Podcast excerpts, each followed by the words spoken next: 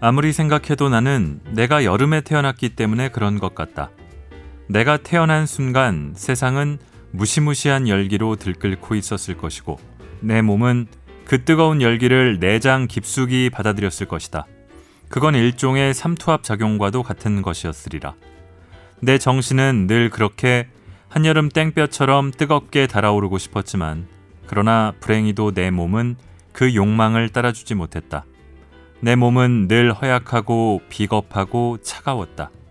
그래서 나는 내 입안의 작은 동굴 안에서라도 그 열기를 아낌없이 발산하고 싶었던 것이다.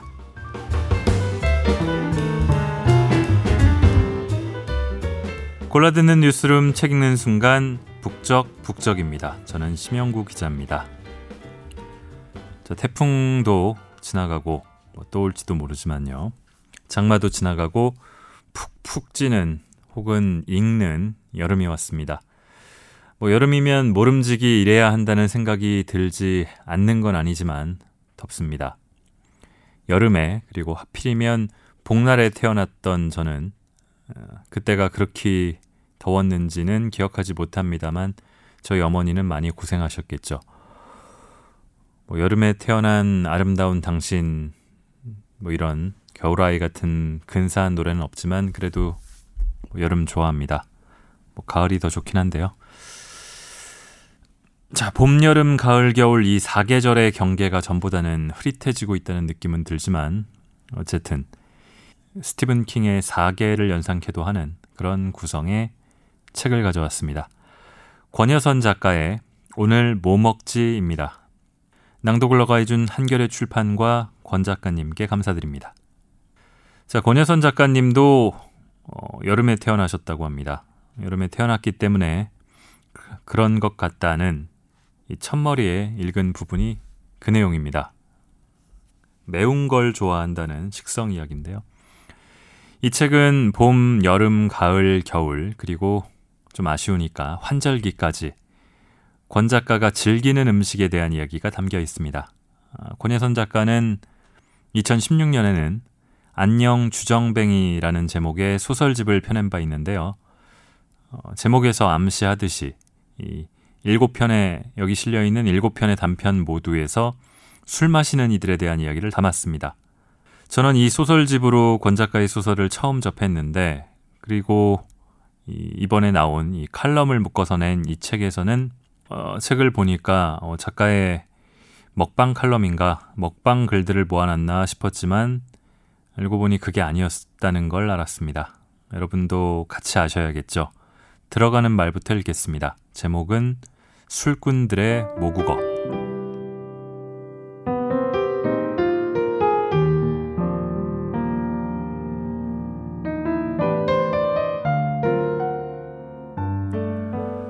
재작년에 소설집 안녕 주정뱅이를 내고 인터뷰나 낭독회 등에서 틈만 나면 술 얘기를 하고 다녔더니 주변 지인들이 작가가 자꾸 그런 이미지로만 굳어지면 좋을 게 없다고 충고했다. 나도 정신을 차리고 이래서는 안 되겠다 싶어 앞으로는 당분간은 술이 한 방울도 안 나오는 소설을 쓰겠다고 술김에 다짐했다. 그래서 그 다음 소설을 쓰면서 고생을 바가지로 했다. A와 B가 만나 자연스럽게 술집에 들어가 술을 마시며 대화하는 내용을 쓰다 화들짝 놀라 삭제 키를 누르거나 통째로 드러내는 일이 잦다 보니 글의 흐름이 끊기고 진도가 안 나가고 슬럼프에 빠졌다. 모국어를 잃은 작가의 심정이 이럴까 싶을 정도였다. 다시 나의 모국어인 술국어로 돌아가고 싶은 유혹을 느꼈지만 허벅지를 찌르며 참았다. 그 결과 주인공이 술집에 들어가긴 했으나 밥만 먹고 나오는 장면으로 소설을 마감하는데 가까스로 성공했다. 그러자니 얼마나 복장이 터지고 술 얘기가 쓰고 싶었겠는가. 후시탐탐 기회만 엿보다 산문으로나마 음식 얘기를 쓸 수 있게 되니 마음이 아주 환해졌다.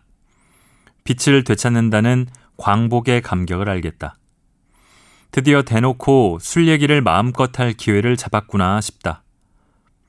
음식 관련 산문인 줄 알았는데 웬 술이란 반문은 내게 진정 무의미하다.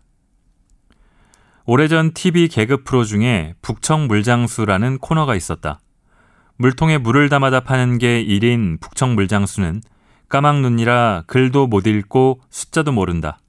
1 더하기 2가 얼마냐는 간단한 문제에도 화를 내며 고개만 내졌던 그가 신기하게도 숫자 뒤에 통이 붙거나 글자 뒤에 냥이 붙으면 사정이 달라져 221통 더하기 178통이라든지 70단냥 더하기 32냥 같은 어려운 문제도 가만히 있자 하고 팔을 걷어붙이고 달려들어 눈을 희번덕거린 다음 대번에 맞춘다.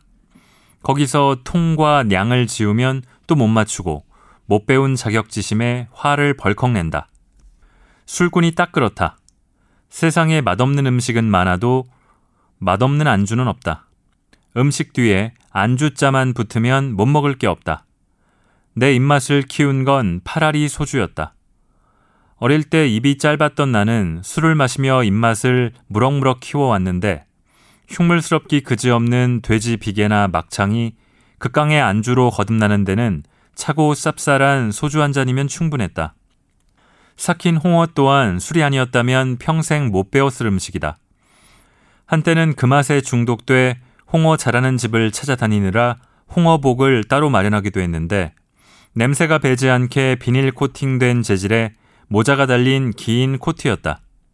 그런데 나는 막걸리에 홍어 삼합도 좋아하지만 소주에 뜨끈한 홍어찜과 펄펄 끓는 홍어탕도 즐기는 탓에 지독한 김이 머리카락뿐 아니라 눈썹까지 오로리 베어 홍어복이 큰 효과를 보지는 못했다. 하지만 그렇게 맛난 홍어도 술 없이 먹으라 하면 화가 벌컥 난다. 차라리 먹지 않는 편이 낫다. 북청 물장수의 숫자관념이 통과 냥이 없으면 작동하지 않듯 술꾼의 미각도 안주 아닌 음식에는 작동하지 않는다. 술꾼은 모든 음식을 안주로 일체화시킨다. 그래서 말인데 옛날 허름한 술집 문이나 벽에 붙어있던 안주 일체라는 손글씨는 이 땅의 주정뱅이들에게 그 얼마나 간결한 진리의 메뉴였던가. 내게도 모든 음식은 안주이니 그 무의식은 심지어 책 제목에도 반영되어 소설집 안녕 주정뱅이를 줄이면 안주가 되는 수준이다. 이 책의 제목인 오늘 뭐 먹지에도 당연히 안주란 말이 생략되어 있다. 오늘 안주 뭐 먹지? 고작 두 글자 첨가했을 뿐인데 문장에 생기가 돌고 윤기가 흐르고 훅 치고 들어오는 힘이 느껴지지 않는가? 지인들은 벌써 내가 소설에서 못 푼 한을 산문에서 주야장천 풀어내겠구나. 걱정들이 태산이지만 마음껏 걱정하라고 말해주고 싶다. 무엇을 걱정하든 그 이상을 쓰는 게 내 목표다. 아, 다음 안주는 뭐 쓰지? 생각만으로도 설렌다.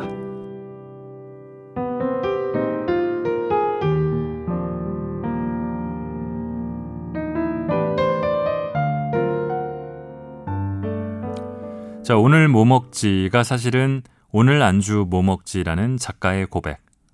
여름에 태어났다는 그 대목도 그렇지만 뭐 저도 그렇습니다. 술을 그래도 종종 마시는 편이긴 한데 저는 술 그 자체보다 안주를 더 즐기는 안주파입니다. 뭔가 잘 해먹을 재주는 갖추지 않았지만 뭐 노력이 필요한데요. 이 책을 술술 읽다 보면은 저도 저런 걸 해먹고 싶다는 생각도 듭니다. 이 책에서 봄, 여름, 가을, 겨울에서 여름 편을 중심으로 읽겠습니다.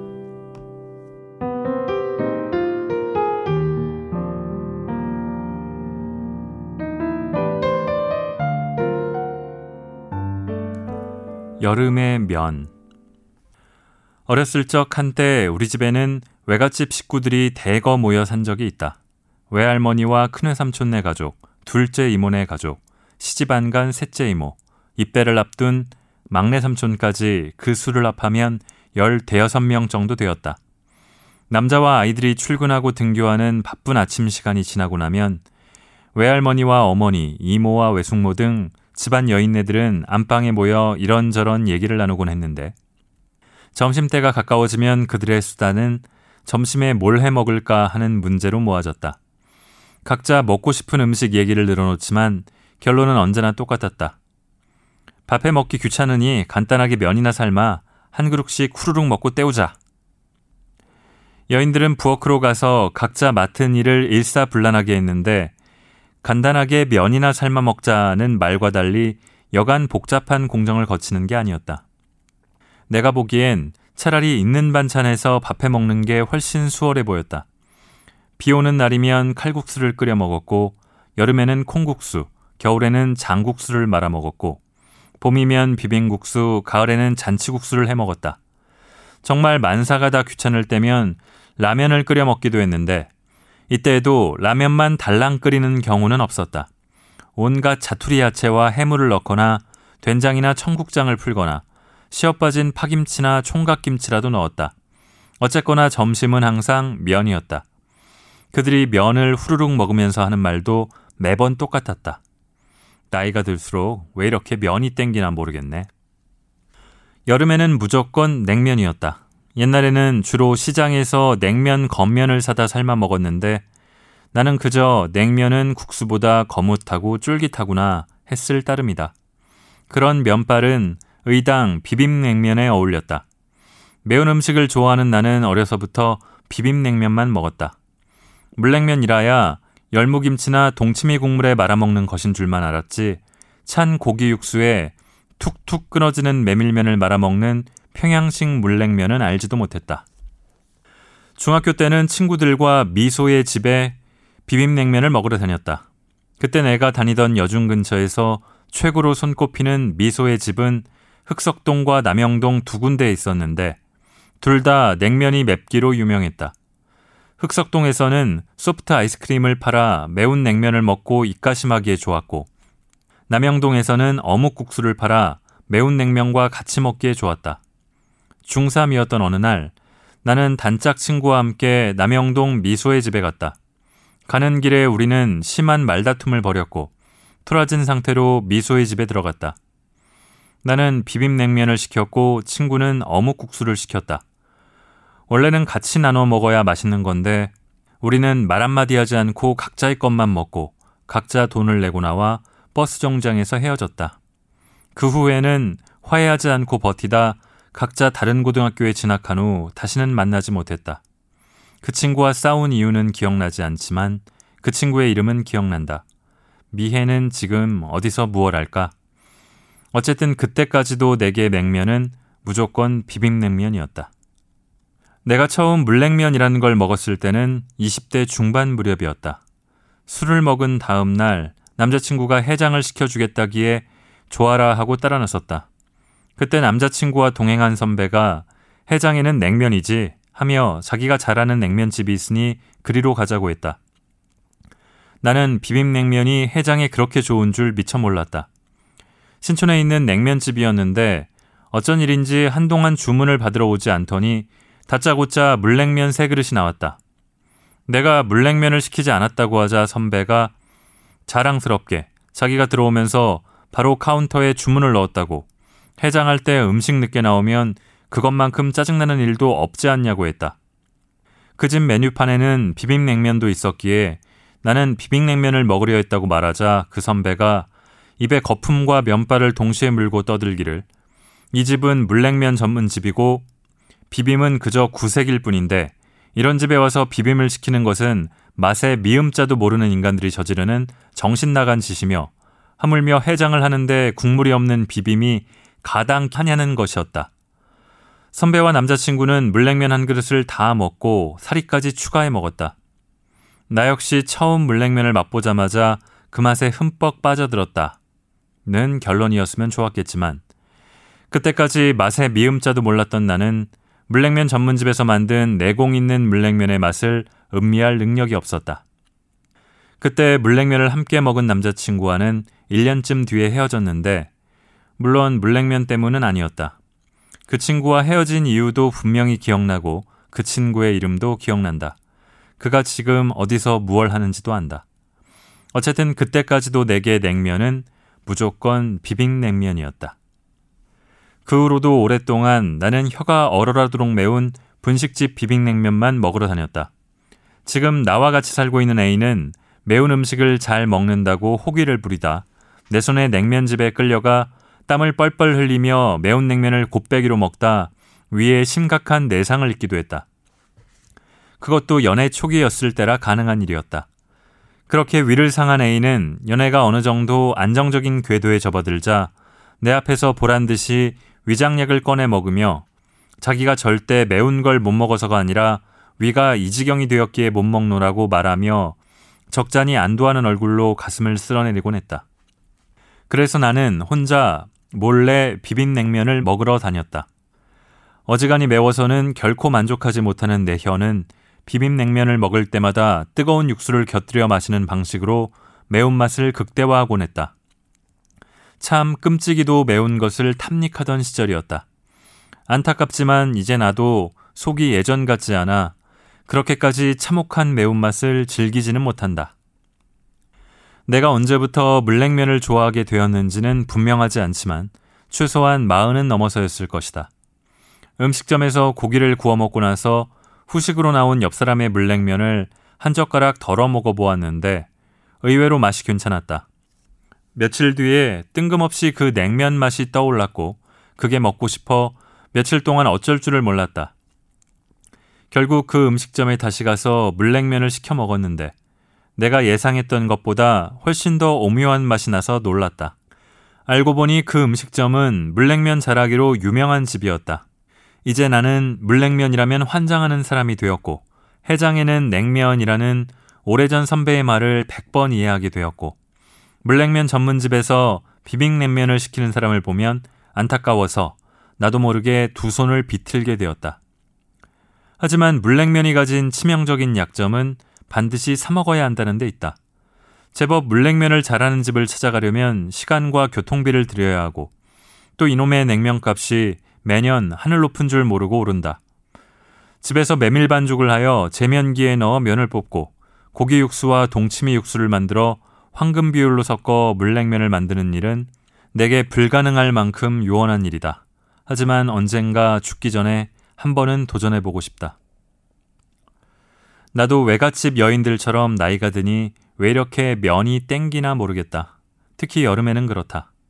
그래서 궁여지책으로 물냉면 대신 해먹는 게 냉 잔치국수다. 외갓집 여인들은 뜨거운 국물에만 잔치국수를 말아먹었지만 내 경험으로 미루어 육수를 잘 내고 고명 선택만 잘하면 시원한 잔치국수도 그것만의 매력이 있다. 멸치와 다시마, 무와 파 등을 넣어 담백하게 우린 육수를 냉장고에 넣어 차갑게 식히고 고명도 찬 국물에 어울리는 것으로만 준비한다. 기름 적게 두르고 볶은 호박이나 오이, 표고버섯, 데친 오징어나 새우, 문어 같은 해물을 얹어도 좋다. 중요한 것은 양념장인데 다진 파, 마늘, 땡초에 간장, 고춧가루 넣고 들기름 몇 방울을 떨어뜨린다. 삶아서 헹궈놓은 국수에 차디찬 육수를 붓고 고명을 골고루 얹은 다음 양념장 한 숟가락을 넣고 휘휘 저어 먹는데 열무김치나 오이지 무침을 곁들여 먹으면 좋다. 찬 멸치 육수의 맛과 들기름의 고소한 향, 매운 땡초의 알싸함이 더할 나위 없이 잘 어울린다. 찬 국물에 말아먹으니 면이 쫄깃하고 쉽게 불지 않아 매 젓가락마다 후루룩 소리가 절로 난다.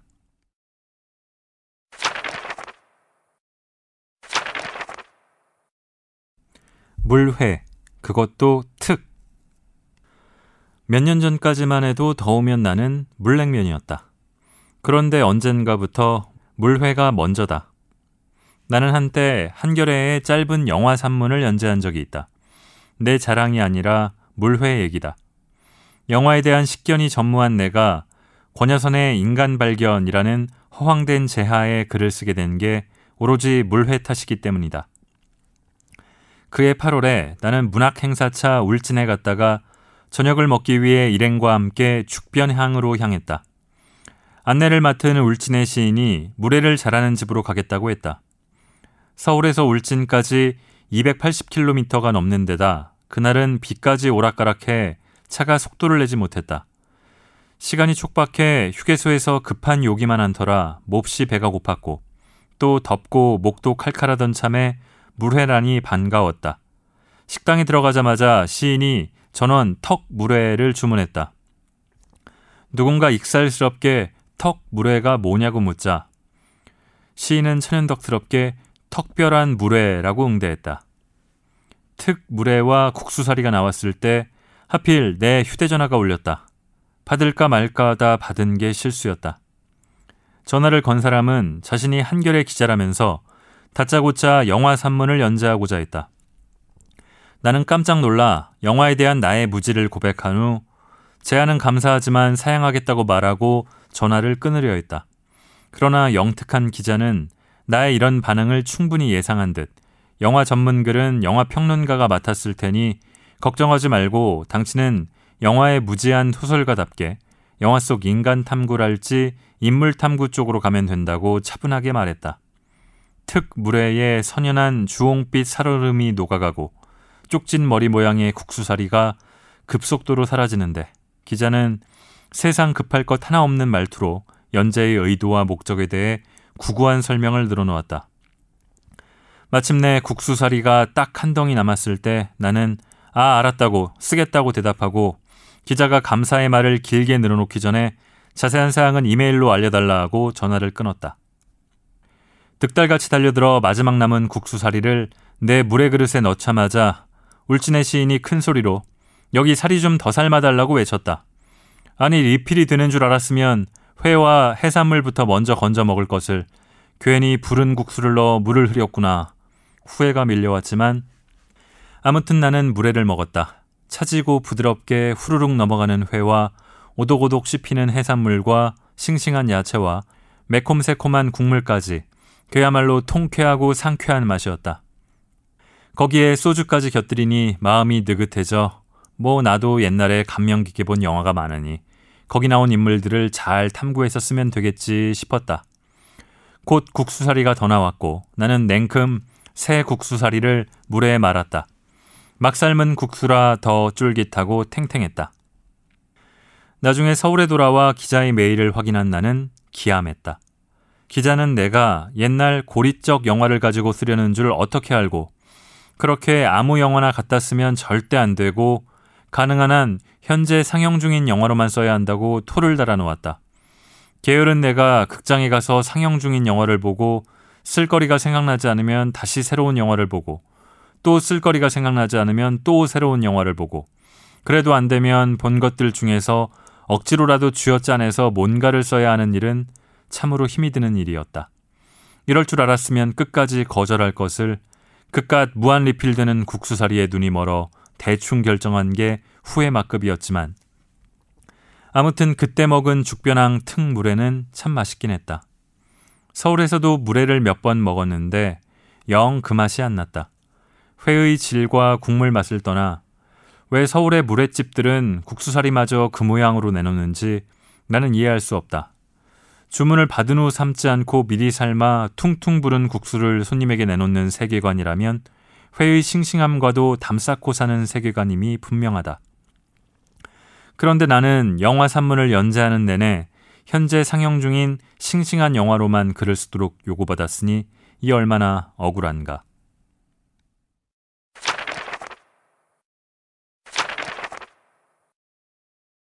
땡초의 계절. 나는 한여름 새벽에 태어났다. 그해 여름이 유독 더웠는지 어땠는지 나는 당연히 기억하지 못하지만 어머니는 더워도 그렇게 더운 날이 없었다고 하셨다. 그 말을 선뜻 믿기는 어렵다. 아기를 낳느라 용을 쓰는 산모에게 어느 여름인들 덥지 않았을까. 어머니의 해산을 도운 외할머니도 엄청스레 더웠다고 말을 보태셨지만 이 또한 믿기 어려운 게 산고안을 하느라 뜨거운 불 앞에서 물과 미역국을 펄펄 끓여댔으니 안 더우셨을 리가 있겠는가. 그나마 가장 믿을 만한 것이 아무것도 안 하고 툇마루에 앉아 내가 태어나기만을 기다리셨다는 아버지의 증언인데 유감스럽게도 아버지는 그날 새벽 잠깐 조느라 특별히 더웠는지 어쨌는지 잘 모르겠다고 하셨다. 그래서 내가 내린 결론은 이렇다. 그날이 한여름이라 덥기야 더웠겠지만 내가 태어난 새벽 즈음에는 아버지가 잠깐 졸음에 빠질 정도로 살짝은 덜 더웠을 것이라고. 부디 어머니를 위해서도 외할머니를 위해서도 그랬기를 바란다. 나는 어려서는 여름을 좋아하지 않았다. 덥고 벌레도 많고 땀도 많이 나고 게다가 깊이 잠들 수도 없고 입맛도 없고 기운도 없는 계절이었다. 나는 물것을 많이 타서 모기나 벌레에 잘 물렸고 땀을 조금만 흘려도 기진맥진했고 잠을 못 자면 밥도 잘 소화를 못 시키는 체질이었다. 그런 내가 언제부턴가 여름에 조금씩 호감을 갖게 되었는데 그건 아마 매운 음식을 좋아하게 된 것과 관련이 있을 것이고 여름 음식 중에 내 입맛에 꼭 맞는 매운 음식들을 하나씩 알아가게 된 것과도 관련이 있을 것이다. 내가 여름에 냉장고에 항상 넣어두고 먹는 음식으로는 호박잎쌈과 깡장, 양배추쌈과 고추장물을 빼놓을 수 없다. 이 두 세트의 음식이 없다면 어찌 여름을 날까 생각조차 하기 싫다. 두 음식에는 어김없이 매운 땡초가 들어간다. 들어가는 정도가 아니라 땡초가 주재료나 다름없다. 그것도 매운지 만지 한겨울 땡초도 아니고 미적지근하게 매운 봄가을 땡초도 아니고 보기만 해도 속에 꽉 들어찬 매운기가 섬뜩하게 발산되는 작고 야무지고 반들반들 윤이 나는 한여름 땡초다. 땡초에 조금씩 독이 오르는 속도로 그렇게 살벌하게 매력적인 걸음으로 여름은 내게 온다. 점점 절정을 향해 치달려가는 땡초의 독한 맛이 없다면 어떤 여름도 있을 수 없다. 여름 음식을 말하기 전에 미리 일러둘 것이 있다. 내가 다소 사치를 부리는 음식 재료가 몇 가지 있는데 그중 하나가 멸치다. 멸치가 잡히는 철이면 나는 헉 소리나게 비싼 멸치를 박스로 주문해 봉지에 나눠 담아 냉동실에 잘 갈무리해 둔다. 이 멸치가 가장 빛을 발하는 계절이 여름이다. 어머니가 나를 낳기 위해 오래 준비했듯이 나도 여름을 나기 위해 미리미리 준비를 하는 셈이다. 첫 번째 세트인 호박잎쌈과 깡장에 대해 얘기해보자. 조금씩 더워지기 시작할 무렵 시장에는 한 단씩 묶어놓은 호박잎이 아기의 원피스 치마폭처럼 살그머니 모습을 드러낸다. 보기만 해도 눈이 시원하다. 호박도 한 개 2,000원, 3,000원 하던 것이 점점 싸져서 한 개 1,000원이 되고 두 개 1,000원이 되고 세 개 1,000원까지 된다. 여름엔 호박과 호박잎이 보약이다. 호박잎 한 단, 호박 한 개, 땡초 한 줌만 있으면 내가 가장 좋아하는 여름 음식 한 세트가 완성된다. 비닐을 넓게 펼치고 호박잎 한 단을 풀어 가실한 잎들을 다듬는다. 속이 텅 빈 호박 줄기는 손가락 마디 길이로 분질러 따로 그릇에 담아둔다. 다듬은 호박잎은 깨끗이 씻어 찜기에 5분 정도 찐 후 불을 끄고 그 온도에 그대로 식힌다. 그리고 맵디 매운 강된장 또는 강장이라고도 하는 깡장을 만들기 위해 매운 땡초를 난도질한다. 난도질한 땡초를 도마 한 편에 밀어놓고 냉동실에 비치해둔 비싸고 귀한 멸치를 한 움큼 꺼내 역시 난도질한다. 난도질한 땡초와 멸치를 냄비에 넣고 기름 없이 마른 채로 볶다가 호박잎 다듬을 때 따로 분질러 놓은 호박줄기를 넣고 깍둑썰기한 호박을 넣고 마늘과 물과 된장을 듬뿍 풀어넣고 바글바글 끓인다. 어느 정도 바특하게 끓으면 깡장이 완성된다. 이제 밥만 있으면 된다. 따끈한 호박잎 위에 뜨끈한 깡장과 밥을 얹어 쌈을 싸먹으면 입에 불이 난다.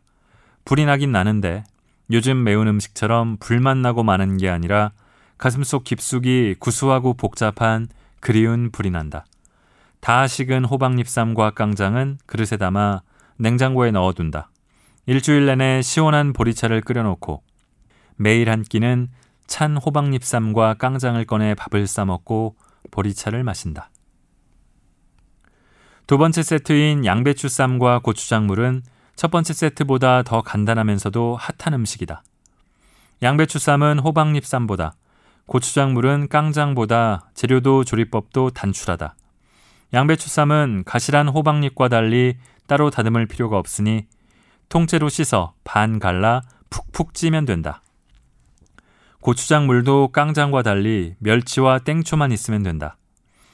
때로는 된장 소스가 당기듯 때로는 간장 소스가 당긴다. 깡장의 기본이 된장 소스라면 고추장물의 기본은 간장 소스이다. 이번에도 역시 매운 땡초를 미친 듯이 다져야 한다. 매워도 참고 기침이 나도 참고 왕창 한 무더기를 다져야 한다. 깡장을 끓일 때보다 3배는 넘는 양을 다져야 한다. 더 괴로운 일은 그 땡초를 참기름 두른 냄비에 넣고 달달 볶는 일이다. 카악 소리가 날 만큼 매운내가 올라와도 참고 볶다가 다진 마늘과 멸치를 넣고 국간장과 멸치액젓 조금, 물 조금 넣고 자작하고 짭짤하게 졸인다. 예전에는 밥 뜸들일 때 가마솥안에 넣고 쪘다고 한다. 역시 밥만 있으면 된다. 달짝지근한 양배추쌈 위에 푸릇푸릇하게 매운 고추장물과 밥을 얹어 한 쌈 싸먹으면 깜짝 놀랄 만큼 맵다가 이내 머릿속이 시원하고 개운해진다. 된장이 줄 수 없는 깨끗한 짠맛과 땡초의 번쩍 깨는 매운맛이 별안간 내 존재를 순수하게 텅 비운다. 심심한 열무김치 국물을 한 숟가락 떠먹으면 이렇게 행복해도 되나 싶은 낯설고 허무한 생각마저 든다. 내가 어려서부터 매운 음식을 먹고 자라서 매운 음식에 환장을 하는 건 아니다. 어머니는 매운 음식을 입에 대지도 못하셨다. 그래서 늘 맵지 않은 고춧가루만 사놓고 장식적인 용도로만 사용하셨다.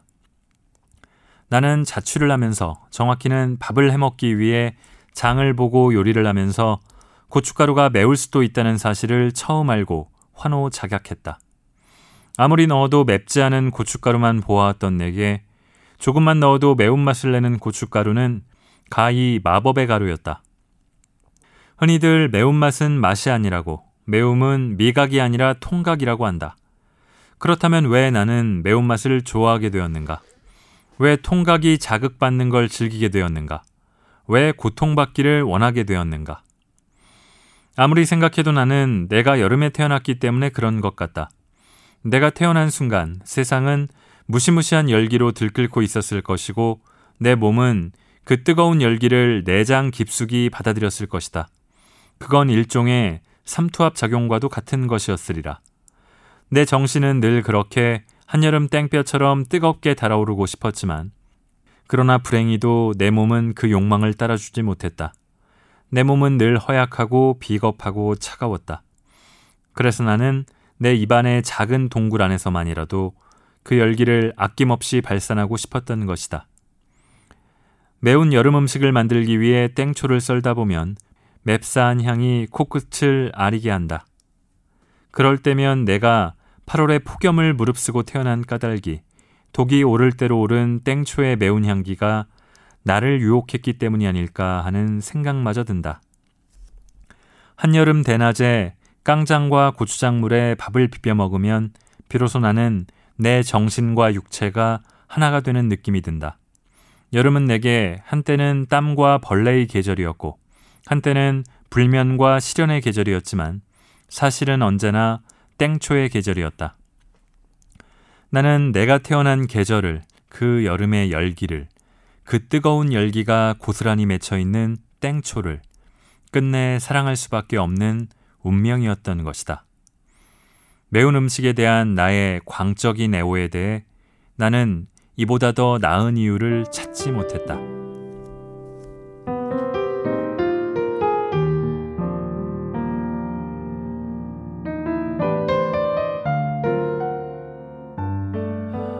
자, 아직 점심시간 전인데 뭔가 매운 음식에 소주 한잔하고 싶습니다. 자, 아쉬우니까 환절기도 하나만 읽을까요? 7월이었지만 비교적 아직은 본격 여름이라기에는 선선했던 지난 일요일에 저는 한강에 가서 돗자리 깔고 간짜장을 시켜 먹었습니다. 그전에는 못 보던 개미떼가 달려드는 바람에 좀 짜증이 났지만 간만에 먹는 간짜장에 맥주, 맛있는 조합이었는데 아이고, 이 글을 읽노라니 또 먹고 싶습니다.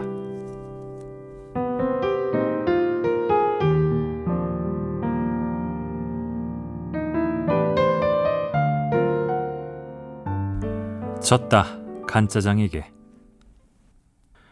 오래전부터 단골로 가는 중국집이 있다. 원래 짜장면을 좋아하지 않아 어딜 가도 짬뽕을 시키는 내가 그 집에만 가면 간짜장을 시켜 먹는다. 그 집은 팔보채도 맛있다. 그래서 작은 언니와 나, 애인, 이렇게 셋이 가면 팔보채 중짜를 시키고 간짜장 2인분을 세 그릇으로 나눠달라고 해서 먹으면 딱 맞는다. 간짜장을 맛있게 먹으려고 나는 그 맛있는 팔보채를 덜 먹는 자제심까지 발휘한다. 어느 날은 한밤중에 자다 깨어 내일은 그 집 간짜장을 먹으러 가야지 생각하고 기쁜 마음으로 다시 잠들기도 한다. 심지어 술 먹은 다음 날도 그 집 간짜장이 간절히 먹고 싶을 때가 있다. 그러면 무조건 간다. 착취미성에 봉두난발을 하고라도 간다. 워낙 오랜 단골이라 우리가 가면 카운터의 여자 매니저와 홀을 관리하는 남자 매니저가 반갑게 맞아준다. 주문을 받는 직원마저도 우리가 뭘 하기도 전에 팔보채 중짜에 간짜장 둘을 셋으로요? 하고 미리 아는 척을 해서 아니 오늘은 탕수육으로, 오늘은 깐풍기로 하고 메뉴를 변경하기가 미안할 지경이다. 요리 메뉴는 가끔 바뀌지만 간짜장 둘을 셋으로 나누는 코스는 불변이다. 어느 날인가도 팔보채에 간짜장을 나눠 먹고 나오면서 늘 그렇듯 정규직인 작은 언니가 계산을 했다. 언니와 카운터의 여자 매니저가 계산을 할 동안 나는 뒤편에서 냅킨으로 짜장이 묻은 입을 쓱쓱 닦고 있었는데 갑자기 언니가 나를 돌아보더니 걱정스러운 표정으로 말했다. 여선아, 네 독자시래. 나는 입을 닦던 동작을 멈추고 그대로 굳어버렸다. 며칠 감지 않은 머리에 화장커녕 세수도 안 한 얼굴에 허름한 차림의 슬리퍼에 안 봐도 내 꼴이 머릿속에 쫙 스캔되었다. 잠시 후 내 입에서 나온 말은 절 어떻게 알아보셨어요? 였다. 내 경악에 관계없이 여자 매니저는 어느새 내 책을 꺼내들고 눈을 빛내며 말했다. 오래전부터 팬이었다. 혹시 아는 척을 하면 불편해하실까봐 안 하고 있었는데 이번 책은 너무 좋아서 읽다가 눈물이 났다. 그래서 사인을 받고 싶다. 이런 내용이었는데 그 얘기를 듣는 동안 나는 감동이 파도처럼 밀려오기보다 부끄럽고 당황하여 눈물이 났다. 오래전부터라니. 나는 오래전부터 지금의 꼴보다 더 안 좋은 꼴로 오직 간짜장을 먹겠다는 일념으로 그 집에 온 적이 부지기수였고 팔보채의 전복 개수가 모자란다고 따진 적도 있고 간짜장이 빨리 안 나와서 직원을 닥달한 적도 있고 술을 먹고 큰 소리로 떠들어댄 적도 있고 또... 그만하자. 나는 입을 닦던 더러운 냅킨을 왼손에 꾹 움켜쥐고 떨리는 오른손으로 그녀가 내민 펜을 받아 첫 장에 사인을 했다. 왼쪽 표지 날개에 붙어있는 내 사진을 보니 더욱 의아했다. 이렇게 판이한데 어떻게 날 알아본 걸까? 그 이후로 번민이 깊었다. 간짜장은 먹고 싶은데 이 꼴로 그 집에 가도 될까? 이미 보일 꼴 못 보일 꼴 다 보인 판국에 이제 와서 새삼스레 무슨? 이제라도 알았으니 내 오랜 팬에 대한 예의로다가 뭐라고? 작가가 글이나 잘 쓰면 되지 무슨 되먹지 않은 외모로 팬 서비스 할 일 있냐? 그렇지, 글을 잘 쓰려면 잘 먹어야 하고 그러려면 간짜장도 먹어야 하고 아니다 아니야 이 꼴로는 차마 못 간다. 다시 검열이 작동하고 그래서 작은 언니와 애인의 조롱을 받으면서도 한동안 그 집에 못 갔다. 요즘은 다시 간다. 간짜장의 완승이다. 그나마 팬을 의식하고 좀 덜 추하게 먹으려 해도 간짜장은 입가에 소스를 묻혀가며 면을 쭉쭉 빨아들여 먹는 게 제일 맛있으니 어쩔 수 없다. 이젠 제법 넉살이 좋아져 눈도 못 마주치던 여자 매니저에게 잘 먹었다는 인사도 하고 포스트잇을 선물로 주면 고맙게 받기도 한다. 그래도 간짜장을 먹으러 갈 땐 좀 긴장이 된다. 반드시 세수는 하고 머리는 빗고 간다. 유명해진다는 건 이렇게도 불편한 것이다. 그래서 더 유명해지기 전에 권여선의 인간 발견이든 오늘 뭐 먹지든 다 그만 쓰려 한다. 애독해 주신 분들께 고마움을 전한다. 그러니 이제 각자 고민하시라. 오늘 어떤 인간을 발견할지 오늘 뭐 먹을지는 난 아무도 모르게 파묻혀 소설만 쓸 거다. 진짜다.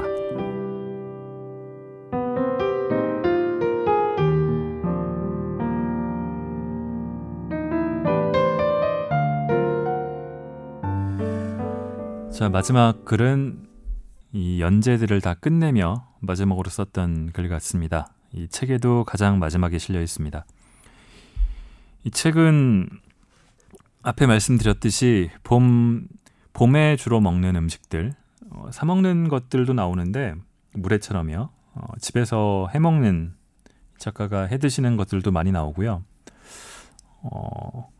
저보다는 연배가 좀 위이신데 이 작가가, 저는 뭐 집에서 이렇게 많이 해먹는다기보다는 어머니가 해주셨던 음식들을 먹었던 기억이 주로 있는데, 뭐 저희 처와 함께 음식을 해먹기도 하지만요. 근데 집에서 먹는 음식들로 술을 마신 적은 별로 없어서 좀 도전해보고 싶은 마음도 좀 들었고요. 너무 먹는 얘기만 계속 나오는 거 아니야 싶기도 하지만 제가 읽지 않은 부분들에 보면은 다른 재미난 얘기들도 많이 있습니다. 책을 읽기 전에 검색을 좀 해보면서 이 출판사에서 운영하는 블로그에 가보니까 이 권여선 작가의 오늘 뭐 먹지라는 책을 사면은 사은품으로, 굿즈로 소주잔을 주더라고요. 이 책 표지 같은 화사한 노란색과 또 오늘 먹을 안주의 종류, 그러니까 술잔 바닥에 적혀있는 그런 소주잔을 팔아서 저는 이걸 이북으로 샀는데, 그래서 읽었는데 실물책을 사서 소주잔을 받아봐야 되나 하는 생각을 좀 했습니다. 서점에 가서 찾아볼 생각입니다. 관심 있으신 분들 역시 가보시기 바랍니다.